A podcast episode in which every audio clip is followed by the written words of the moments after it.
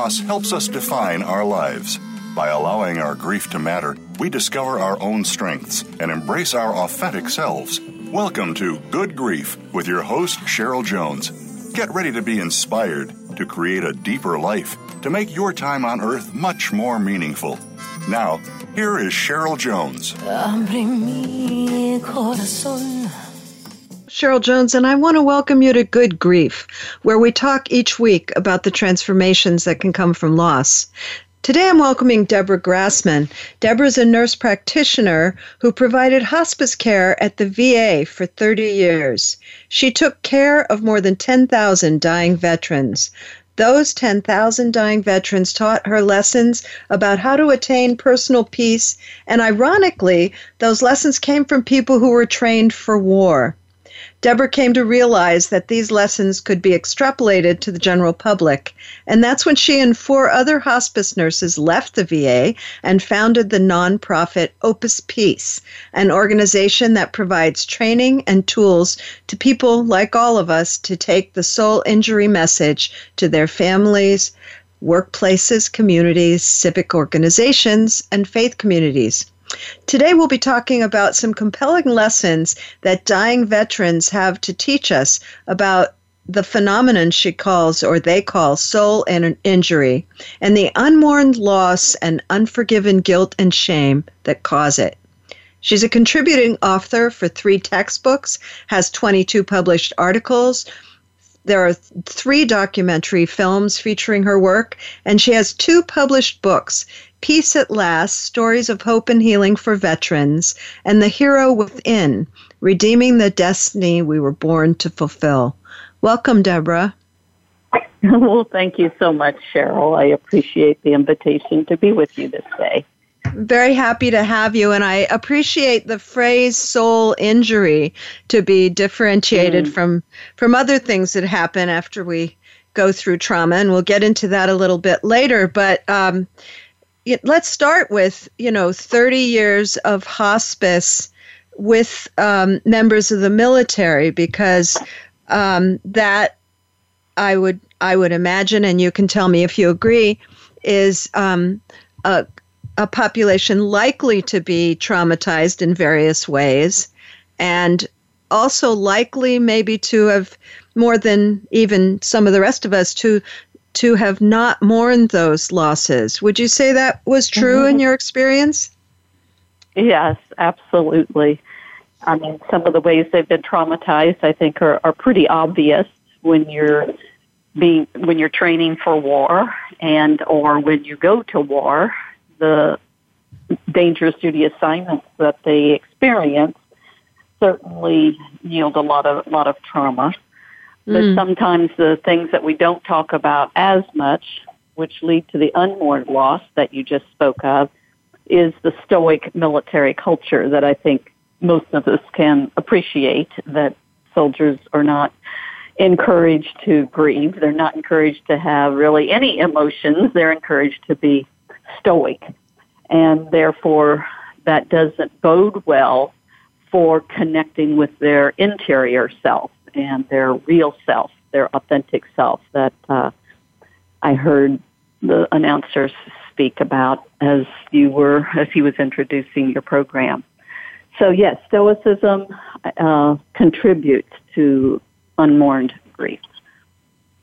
And I guess I would say, um, given some things I've you know heard by the way um, that can certainly apply to people that never go to to battle. Um, for instance, I heard a um, a piece on the radio recently about um, soldiers who uh, remotely operate um, guns and airplanes and bombs and that sort of thing.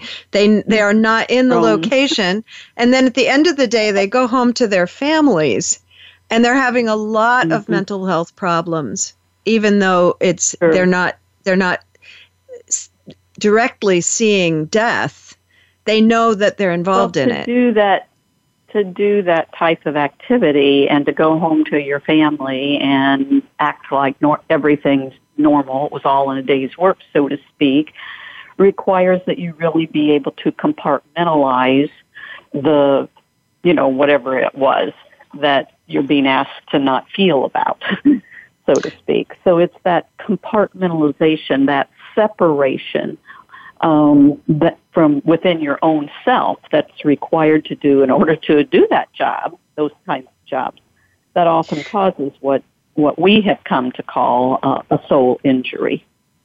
It might be a good time for the listeners to just hear the definition, which I have here.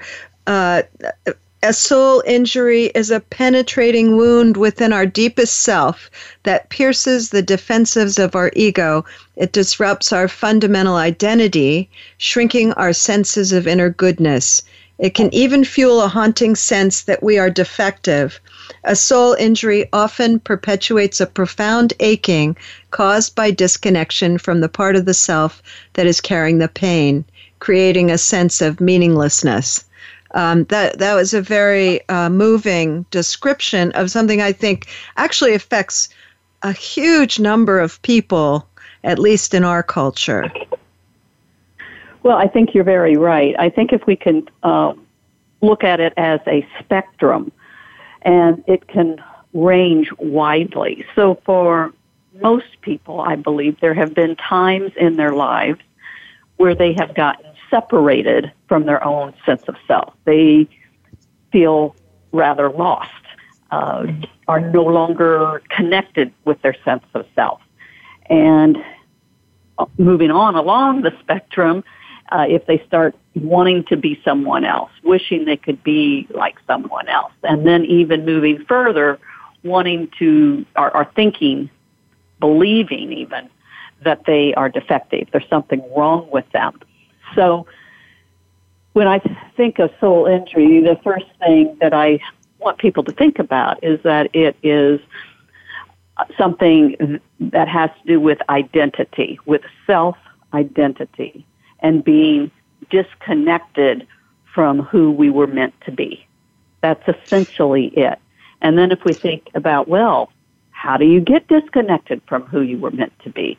Mm. I believe what we have seen from these 10,000 veterans, and which brings us to the conclusion that it is unmourned loss and unforgiven guilt and shame. You can probably appreciate that at the end of life, for all of us, veterans or non veterans, that what surfaces for most people is what we call a life review. People just sort of automatically start looking back on their lives making sense of their lives.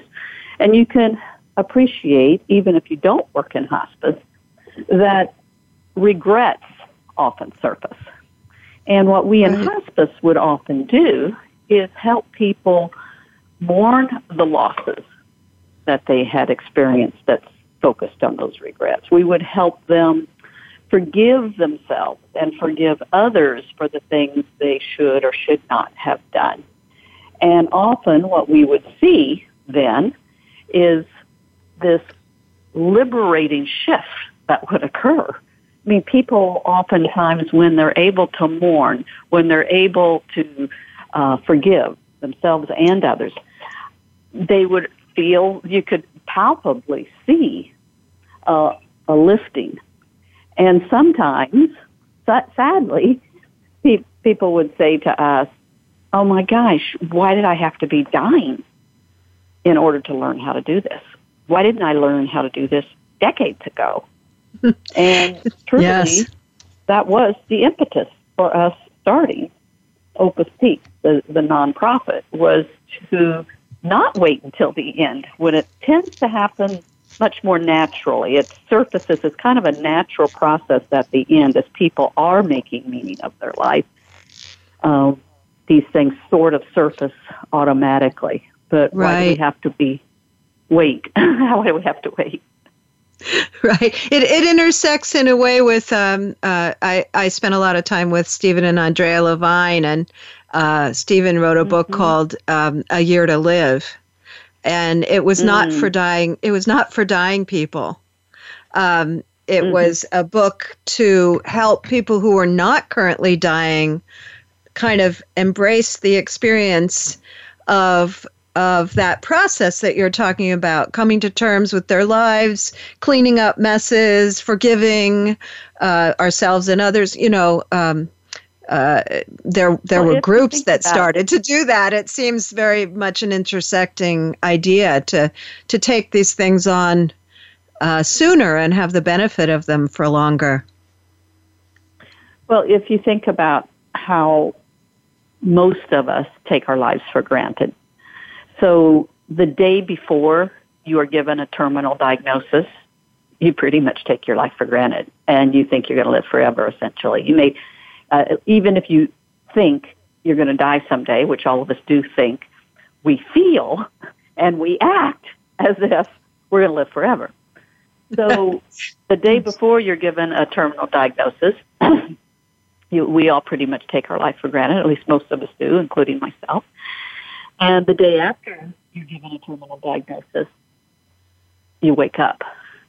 And the things that you thought were so important suddenly pale in importance and the things that weren't even on your radar screen hardly uh, suddenly become very important and urgent even to complete. So that's the gift that death is. It awakens us to how our life matters.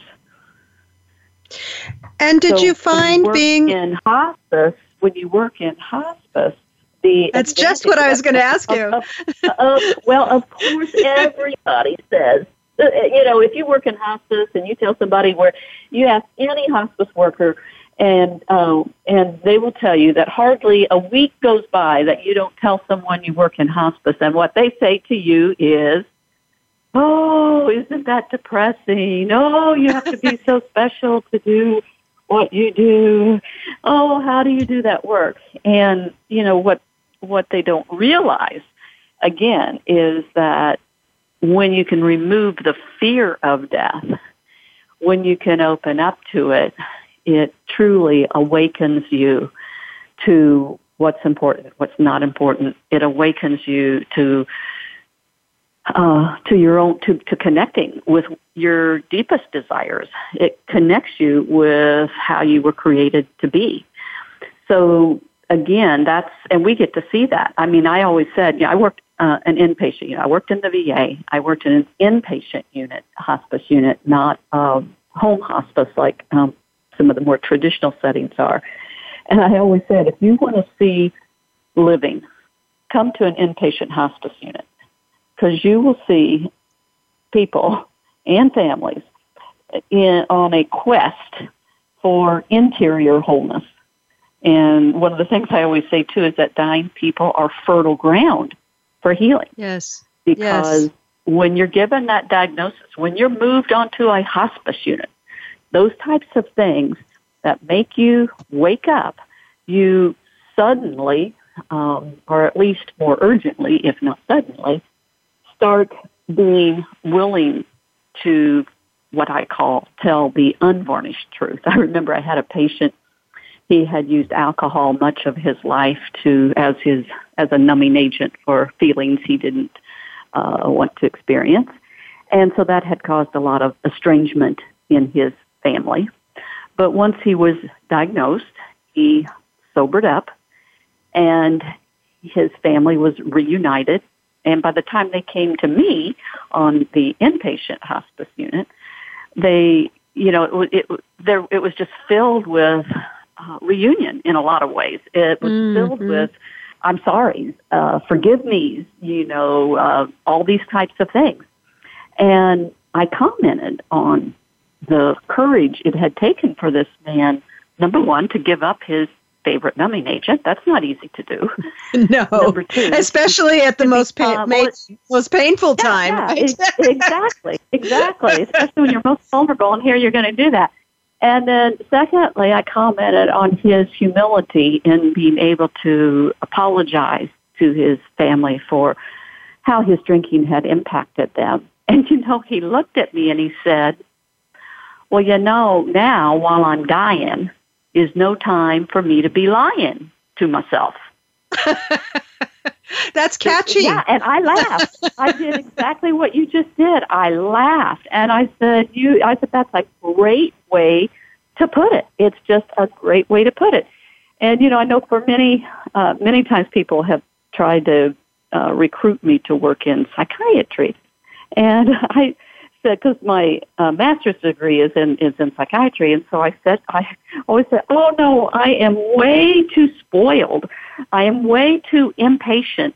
Because in hospice, you know, dying people, as I said, are fertile ground for healing, and they are motivated to change in ways that the rest of us who aren't actively dying are willing to do. I see changes happen quickly, and so there's a there's um, satisfaction and instant gratif not instant gratification. I'm not going to say that, but quick gratification in some ways, relatively speaking.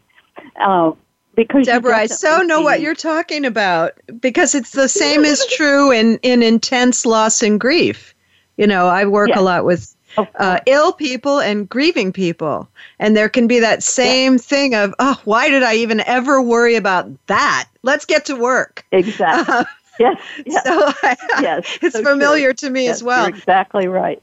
And yes, and not what people exactly. would expect who haven't had that experience.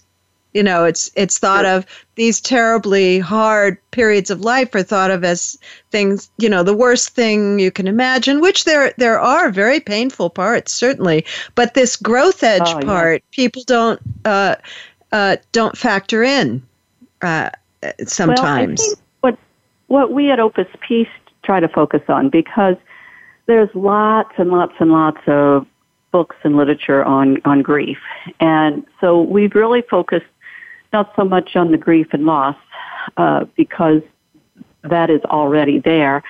What we have really focused on is the fear of loss, and not much is really talked about the fear of loss. Mm-hmm. So that's really what our programs focus on because another fundamental principle that you can appreciate that emerges that sort of poignantly, I would say, um, is at the end of life, people sort of realize that they really already had everything they needed to be who they really were. It's just they chose other, you know, paths or directions, chose to ignore that intuition, chose to ignore someone else's voice rather than their own. So what gets in the way? It's fear.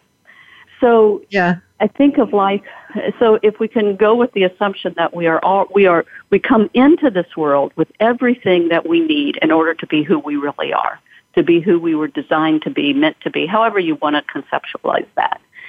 And then what gets in the way? Well, fear gets in the way, and from a, for a lot of different reasons, and and well-founded reasons. And so, you know, when we talk about healing, it's more about removing those barriers that keep us from being who we really are. It's not uh-huh. about trying to be stronger and trying to be more resilient and trying to put more stuff in there. It's not about that. It that's already in there. That's a quality of who we really are. It's that's, more that's, a yeah. of being, of being, of just, uh, I would call it beingness, or uh, it's a quality of our personhood. But it's more a matter of once we can stop being afraid, once we can accept the full spectrum of life, which includes loss and grief. I mean, life is about happiness and abundance and, you know, joy and all those things. And it's also about loss and grief and disappointment and failure. It's about both. But in our culture, we only want to live on the one end. We only want to be on yes. achieving, yes. succeeding, gaining, yes. controlling. And when we do that, I mean, it sounds good. I mean, who? I'm gonna ha- I'm gonna have to break in because we have to take a break. Okay. Um, but uh, I I love what you're talking about. Let's come back to it in just a couple of minutes. And listeners, okay. you'll find links to my website and social media at the Good Grief page of Voice America. To find Deborah, you can find her work at opuspeace.org, and we'll be back soon.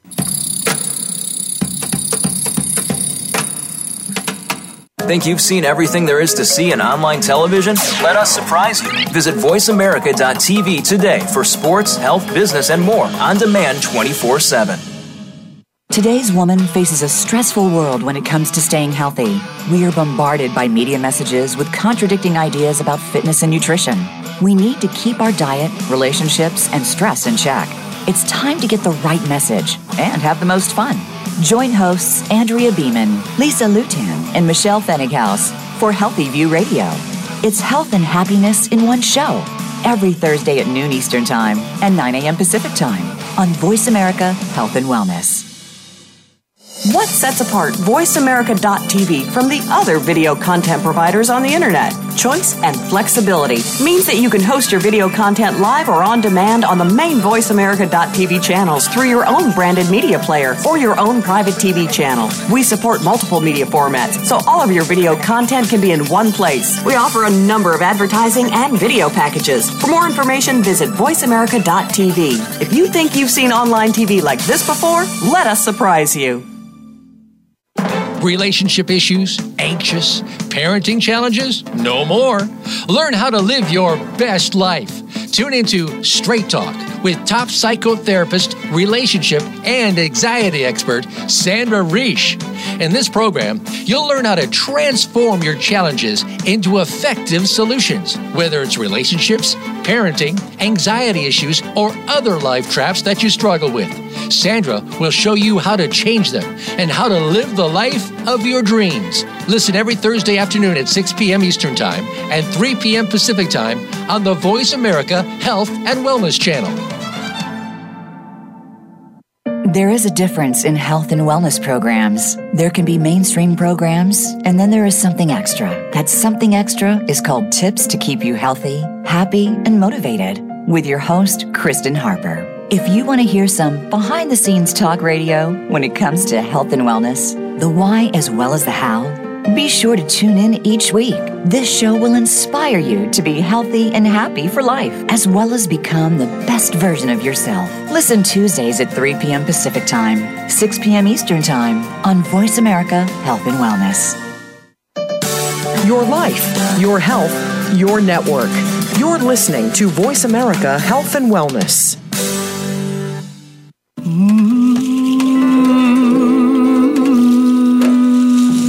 Listening to Good Grief with Cheryl Jones.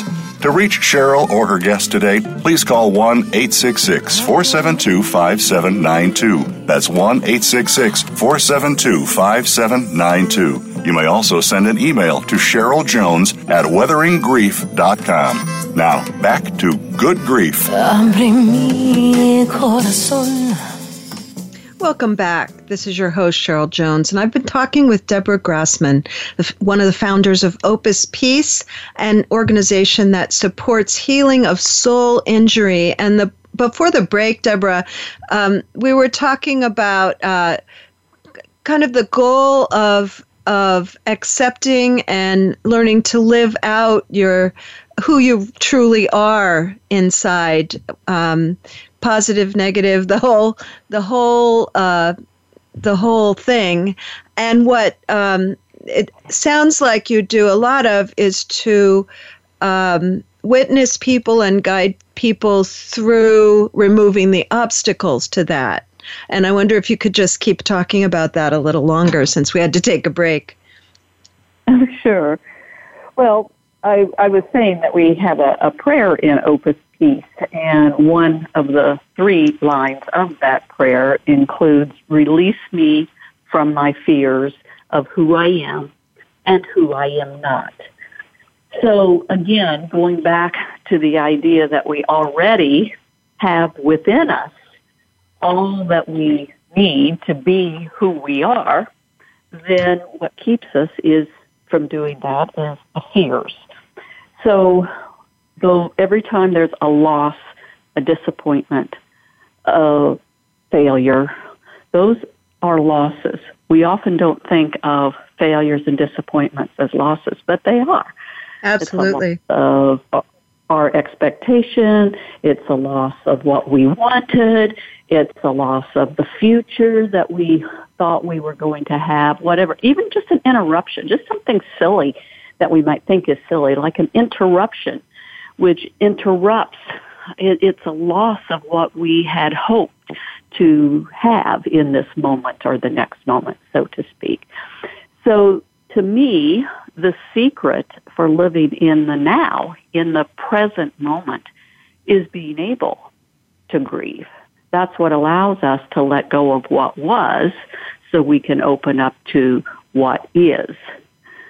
So, and if we can't do that, if we stay stuck in this is how it was supposed to be, this is how it should have been, then we are failing to, number one, acknowledge, or maybe we're acknowledging the loss, but we're not truly validating it and releasing it. So when you talk about the work that we do, we have, we have lots of different ways we do the work, but but one thing that we do is we have a four day institute where we train leaders in the soul injury concepts and we train them to go forth into their community, their workplace, their faith place, wherever they might want their civic organization and speak about soul injury, what it is, what it isn't, just raising the awareness. And then the other thing that we do with them is we we take them through a process, and it's very simple. It's very straightforward um, of being able to identify their fears, being able to re- release, recognize the losses they have sustained, learn how to acknowledge, validate, and release that loss. And then we do the same thing with guilt and shame. Um, very similarly, similar process of looking at, you know, the shame. There's some fear driving that shame that makes people fear who they are or fear who they are not, wish they were instead, and being able to identify that, be able to uh, have some very straightforward tools, simple tools, where they can release that, bring it to consciousness so they don't have to cover it up into unconsciousness where it gets exiled and that part of self holding the shame, so fearful of who they are, who they are not, gets exiled into unconsciousness. So it's learning how to meet that part of self and um, and accept that part of self, so to speak, mm. and release the shame. And these are very simple things. This isn't a lot of uh, psycho babble, mumbo jumbo, lots of different process Which wouldn't work. So anyway. Wouldn't have worked with that that population you originally worked with. I wouldn't think. It it it, it doesn't exactly work with most people, but especially that. Well, uh, I wouldn't. Worked, you know, this is the process that we did with. It, this is the process that emerges at end of life automatically. So, you know, these veterans, you know, the regrets, when we would focus on their regrets, and again, they'd be saying things like, I can't believe I did such and such. I didn't need to do that. I can't believe I wanted to do this and that when in fact I was, you know, I should have followed my instincts and done X, Y, or Z, you know, whatever it might right. be. Right. So, uh, again, those things surface very easily, oftentimes become uncovered, I guess I would put it, in a very natural way, almost automatically at the end of life. Uh, there was so something really that, that I that I came across in in you know investigating what you do, uh, which I liked quite a bit. You you said uh, the the idea is to re-own pain and rehome the part of the self that carries it. I like that re-own yeah. most particularly because um, uh, there's a sort of sense we need to mother or parent our pain. You know it's part it's it's yes. ours. We have That's to it exactly. That's it exactly. we have to own and it. it's, ours. It belongs right. to us. It needs our care. I like that way of putting it. It needs our it's care. waiting for us.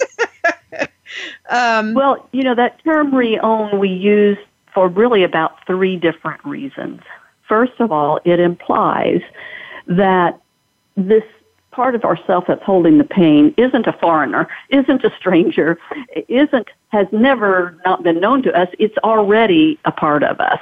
It's just you know, and on some level, maybe an unconscious level, but on some level, we we recognize that it's a part of us. But for whatever reason, we've separated ourselves from that. So So the idea of re-owning instead of just owning, but that yes. to re-own means that on some level you already know it's there. you may be fooling right. yourself, but you already know. So, so there, so there, in fact, uh, is that. And then the other thing is, you know, we often will talk about grief, let's say sadness, sorrow, these emotions, as if there's not a part of self that is experiencing that.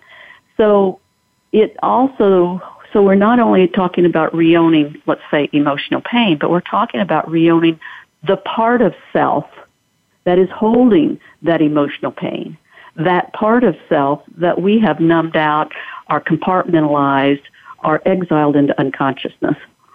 So it also, um, the term reowning implies you know, there's a part of self that is you. That is a part of you. It's not mm. just a fleeting emotion. The emotion is there and it has energy, but there's a part of you that that is holding it. So it's not just uh, you know uh, an an emotion that comes and goes, uh, although emotions do come and go, but there's a reason why that emotion is there, and that reason right. is because there is a part of you tied up with it. Well, and the other thing is, from my point of view, that if we want to call it the self, you know, the inner life, we're capable of all those emotions because it's part of how we process. And if it's if yeah. that's not if that's not happening, everything gets mired up if you can't be sad, you can't be as joyful either. So um, to me, it's sort of can't be a human being. Exactly. Um, but boy, I know at younger times in my life how fearful it was to allow a really a really intense negative feeling to happen. Yeah. Um, I had to learn to do that because I don't think we are necessarily taught um, I'm watching my grandchildren and my my daughter. They're having some big emotion and they're flailing about and all that. They're still pretty young, and she'll say, "You're having some big emotions right now. What's what's happening with you?" And I'll think, "Oh, thank you, wonderful." You know, because we're not we're not really trained for it, are we? No, no. It's pretty happenstance as to whether or not we're allowed to have our own feelings or not. So, yeah, that's that's very true. And again, going back to the military culture being a stoic culture, so you can see this very easily in military cultures and in veteran cultures. But our American culture uh, is, you know, uh, pull yourself up by your own bootstraps culture. It is a sure. rugged individualism. You know, that is our heritage as well, not just in the military. So, in fact, that's why these what we call soul injuries, though we've learned them from veterans because they're so apparent, especially at end of life. Uh, it's absolutely true for all of us as well. Absolutely. I, I thought it would also just be good for the listeners for us to differentiate. You make some differentiation between soul injury, uh, which we've been talking about and defining, and post traumatic stress and moral injury. Two other ways. You know, the military has been doing some amount of work with trying to address, you know, not completely, but tr- starting to try to address post traumatic stress. Um, because it's so common in the military in the military experience. Um, but I wondered if you could uh, just differentiate between sure. that and soul injury and moral injury and soul injury because they intersect for sure, but I think they're different. They're very different, actually. Uh, at least PTSD and soul injury are very different. So, so PTSD and which is post-traumatic stress disorder. So again, trauma being the operative word. So that impacts the brain. The research that we now have with the modern imaging studies and the gene and DNA research that we know and how that turns nerve circuits on and turns nerve circuits off uh, in the brain when trauma occurs. We now know very clearly how trauma literally changes the brain, changes uh. the nerve circuits of the brain. So PTSD impacts the brain. Soul injury, on the other hand, impacts our state of being, our sense of personhood, our mm. identity. So those are two very different things. Now, are they related? They can be. And here's how. When you when you're traumatized, when you're vulnerable, after the trauma is over, you will draw, we all will draw conclusions about that trauma. If the conclusion we draw is, oh, there's something wrong with me, or that wouldn't have happened, or I must be such a bad person, or you know, now I'm ugly, now I'm defaced, whatever it might, now I, you know, now everyone knows I'm not like everybody else, and so I'm different, so, you know, I'm abnormal, and what, whatever it might be. If that's, if that's the case, then a person might develop then a soul injury on top of the, the PTSD.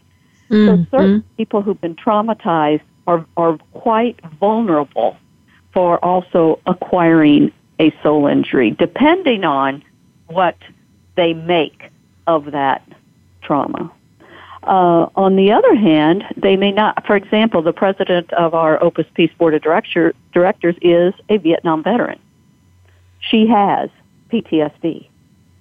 But she will say that she, even with her PTSD that gives her problems sometimes, she does not have a soul injury. And she says it's because she grew up in such a loving family. And she says she was given such a strong sense of herself that not even Vietnam could squeeze her out of her. Ah. You know, I was thinking about all the times I've seen what you're describing as soul injury uh, coexisting with um, post traumatic stress often when the trauma occurred when people were very young. Yes, um, exactly. Because exactly. because at that point it's so natural to think it's about you. That's a natural childhood of response, course. and and so I can see how the two could kind of yep. co co develop there in that circumstance, uh, and maybe Absolutely. people with kind of a weak sense of self might be more um, vulnerable as well. Vulnerable. Would you say? Absolutely. Yes, absolutely. So now you bring up moral injury. So moral injury's been around for a couple of decades. Jonathan Shay, I think, was the first one that initially identified it, and, and thank goodness he did. He was seeing the very things that you can appreciate that those of us in VA hospice were seeing on, on nearly a, a daily basis, certainly a weekly basis with these veterans and he termed it moral injury. And the VA and the Department of Defense do use that term. And they define it as a violation of deepest held beliefs. And certainly that's what I saw over and over again as a veteran, especially say a combat veteran who had killed other people. Now they're dying decades later. And the story often that would surface was this intense shame, this intense worry about what was going to happen in the, you know, afterlife, however you want to, again, conceptualize that. But their worry as they're getting ready to meet their maker, so to speak, very soon, was that they had killed people. So that is a very classic moral injury. And yes. so, you know, that was uh, we commonly see that in doing hospice care with, with veterans is that moral injury. The only which which real, uh, we're gonna we're gonna have to stop soon, but I want to come back to this because I think it's important. But I can imagine that you could um, that you could have a soul injury without a moral injury. Let's just say well, you were around when people died, but you never personally, you were a medic or something. Um, you know, you'd still have well, all the more, grief and loss and guilt, but you you didn't actually break your moral code necessarily. True. So I can see how they're sort true. of separate in that way. Uh, have well, I understood the concept? Children. Well, our, think about the children that we just talked about. So a small child doesn't yet have a, have a set of morals. They don't yet have deep convictions about anything. But if they've, for example, been molested, I guarantee you they'll have a soul injury that will corrupt the rest of their life if they don't address it. So that we see moral injury as a subset of the larger injury that we call soul injury. Moral injury is very distinct, distinct and yes. very well defined, but it's a little bit limiting when you think of, of other ways that people can become separated from their own sense of self. Gotcha. So we'll we'll talk more about that when we get back in a few minutes. But thanks for defining it for all of us. Sure. And listeners, you can find links to my website and social media at the Good Grief page at Voice America to uh, connect with me, please do. Uh, there's also a link to my recently published novel. And to find Deborah and her work, go to opuspeace.org. Be back soon.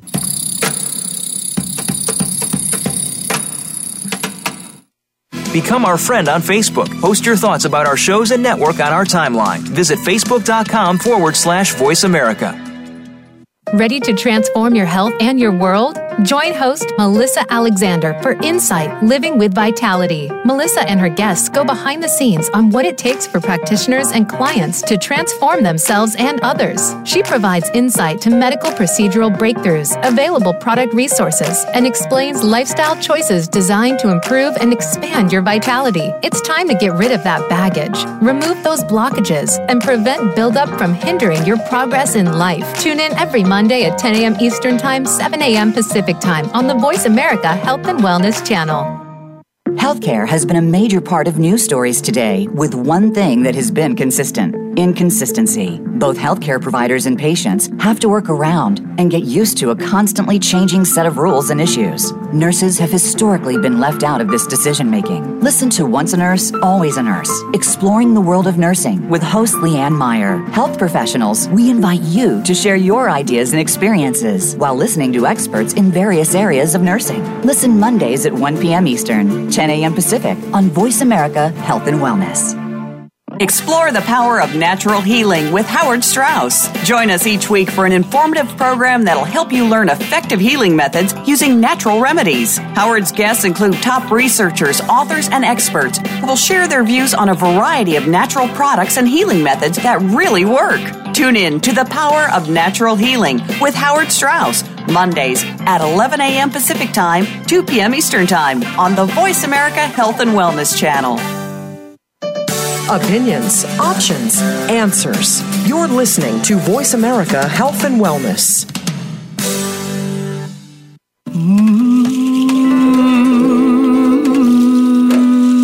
You are listening to Good Grief with Cheryl Jones. To reach Cheryl or her guest today, please call 1 866 472 5792. That's 1 866 472 5792. You may also send an email to Cheryl Jones at weatheringgrief.com. Now, back to Good Grief. Welcome back to Good Grief. I'm here with Deborah Grassman. Uh, she's written a few books, Peace at Last and The Hero Within, and is one of the founders of Opus Peace. And before the break, you were um, we were kind of parsing out the different ways that um, I guess we could call it broadly trauma um, can show itself in people.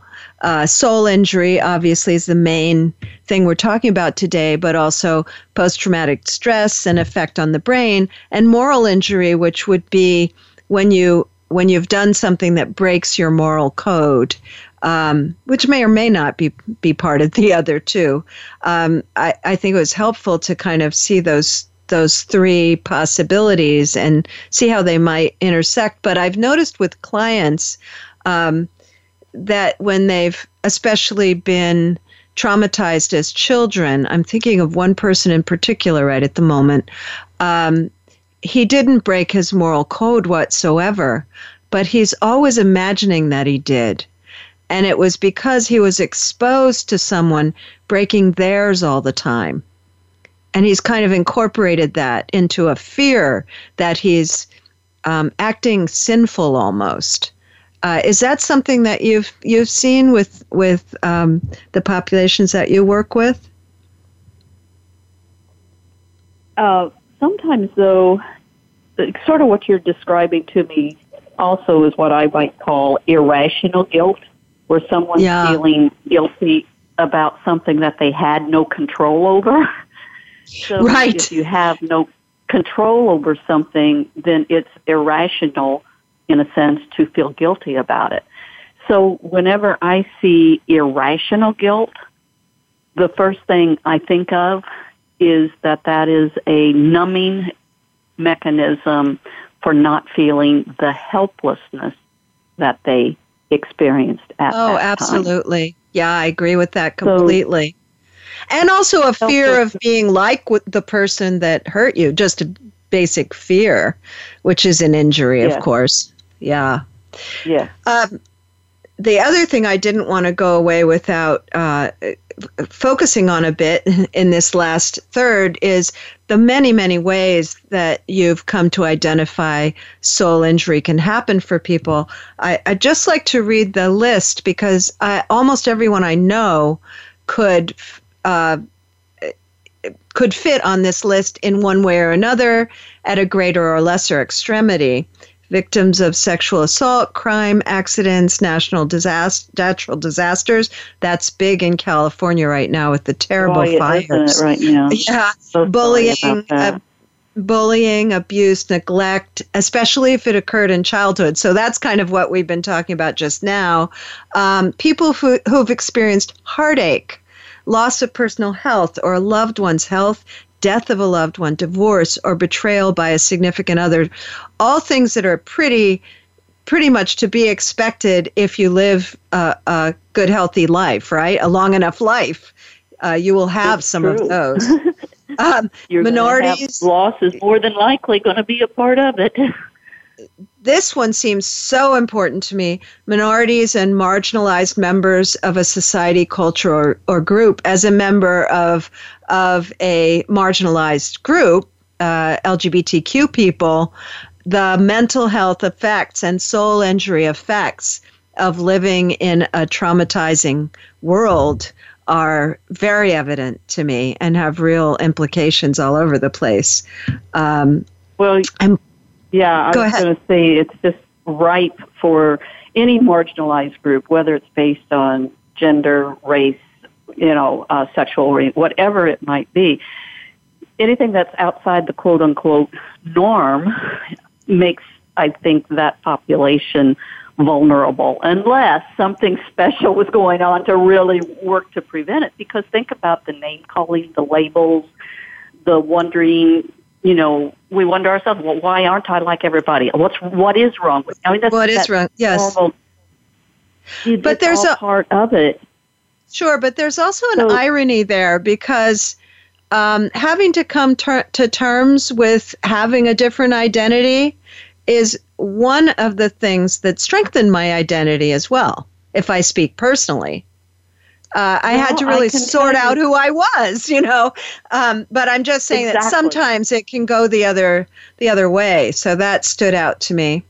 Um, Well, I think what it can be too is that the soul in while you're questioning, while you're wondering, while you are doubting whether or not you know who you really are, so to speak, and that's true for most of us, even if somebody's in the mainstream, so to speak. There's a woman that, as you're telling me this, on our on our second film that we produced with Hospice Foundation of America. Uh, that film's called Liberating Unmourned Loss. So there's a woman, uh, a lesbian woman, and she talks in the beginning about the soul injury that she has, that she had. She had been married, had children, and what have you.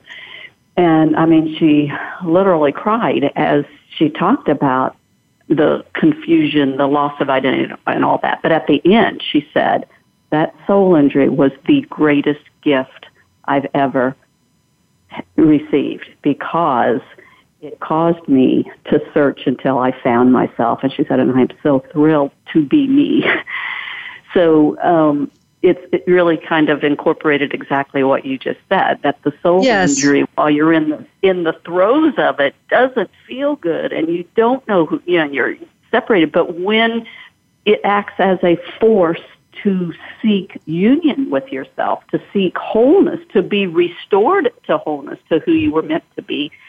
Ah, you know that that's the gift, and I think that's the driving force. We are all made to want to be who we really are, and Uh, what yes. interferes the the barrier is what drives us to be, you know, to work through the miserableness, to have the courage. I mean, it's not, I mean, I don't know your story, Cheryl, but I guarantee you it took some courage for you to come to the conclusions that you came to, to come But it- to who you really were. Sure, but it, it is also a decision. I like the post traumatic growth people who say that it's not the thing mm-hmm. that happened, it's the fact that you struggled with it and and found a way to meaning. Yes. Uh, and I really agree with that. I know many people who didn't and, and have been consumed and, and eaten up, you know, by that dissonance between them and the culture.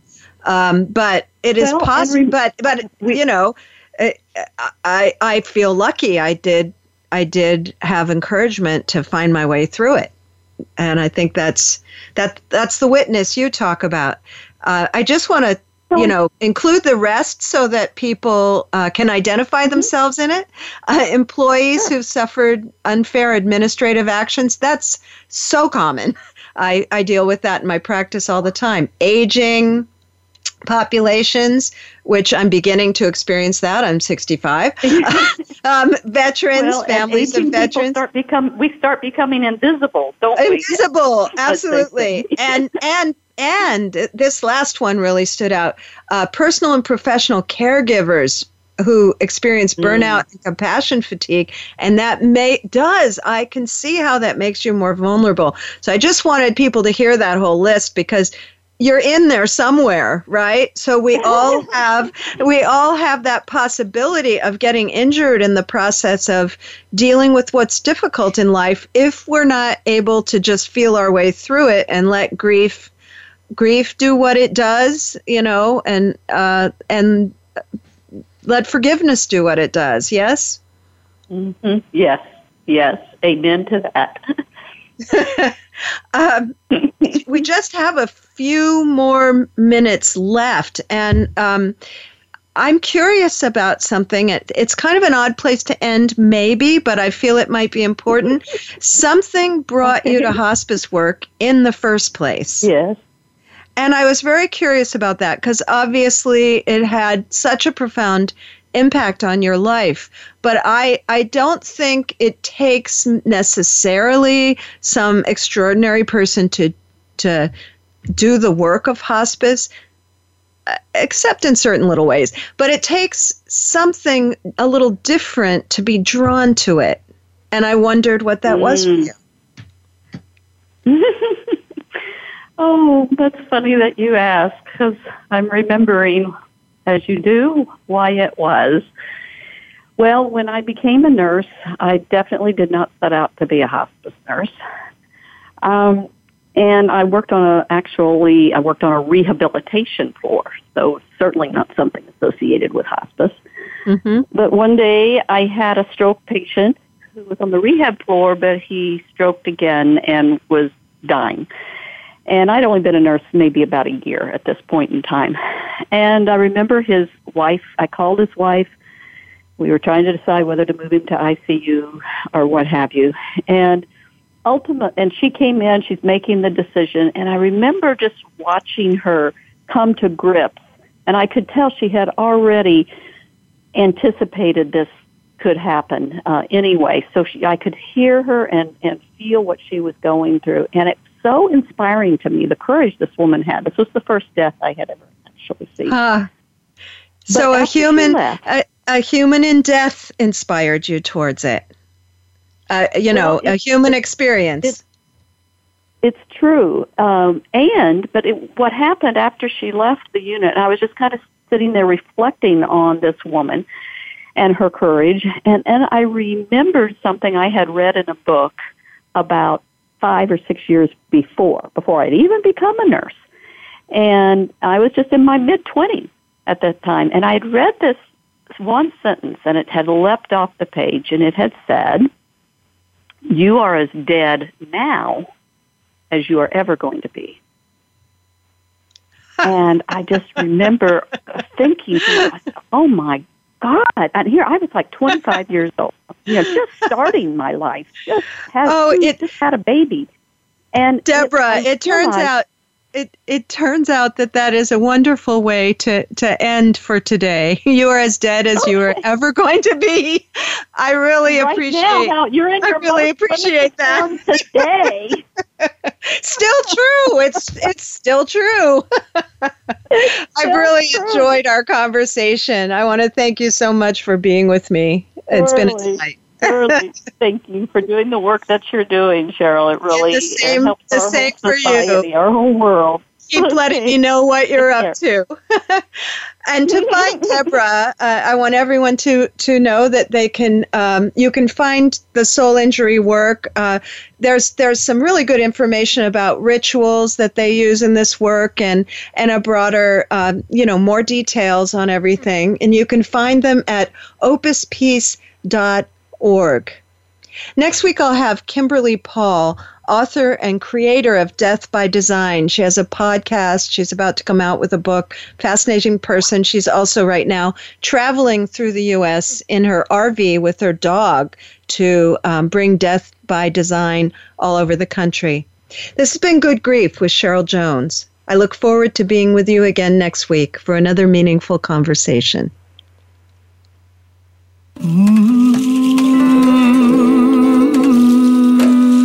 Thank you so much for joining us for Good Grief.